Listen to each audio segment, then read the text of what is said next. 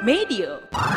Halo, kamu sedang mendengarkan Kilas Kabar Nusantara. Podcast persembahan KG Radio Network menyajikan berita harian yang mengangkat keunikan dari berbagai wilayah Indonesia. Kilas Kabar Nusantara dapat juga didukung oleh pengiklan loh.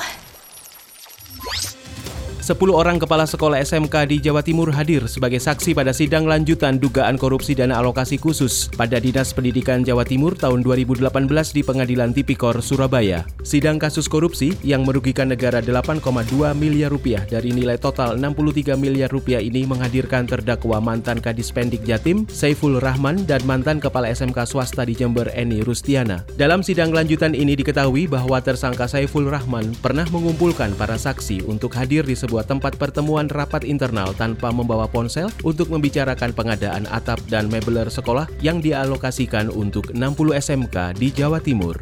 Percepatan penurunan stunting adalah program prioritas pemerintah sebagaimana tertuang dalam RPJMN 2020 hingga 2024. Target nasional pada tahun 2024 prevalensi stunting turun hingga 14 persen. Selaras dengan Pusat Penanganan Stunting dan Gizi Buruk juga merupakan salah satu program prioritas Bahtiar sebagai penjabat Gubernur Sulawesi Selatan.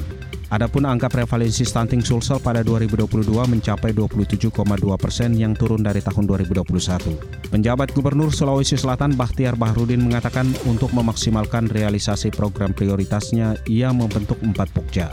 Salah satu pokja mengurusi khusus penanganan stunting. Kendati demikian, penanganan stunting tak bisa dikerjakan sendiri oleh pemerintah Provinsi Sulawesi Selatan. Ia berharap berbagai pihak juga terlibat dalam penanganan stunting, termasuk relawan dan pihak swasta. Demikianlah kilas kabar Nusantara malam ini.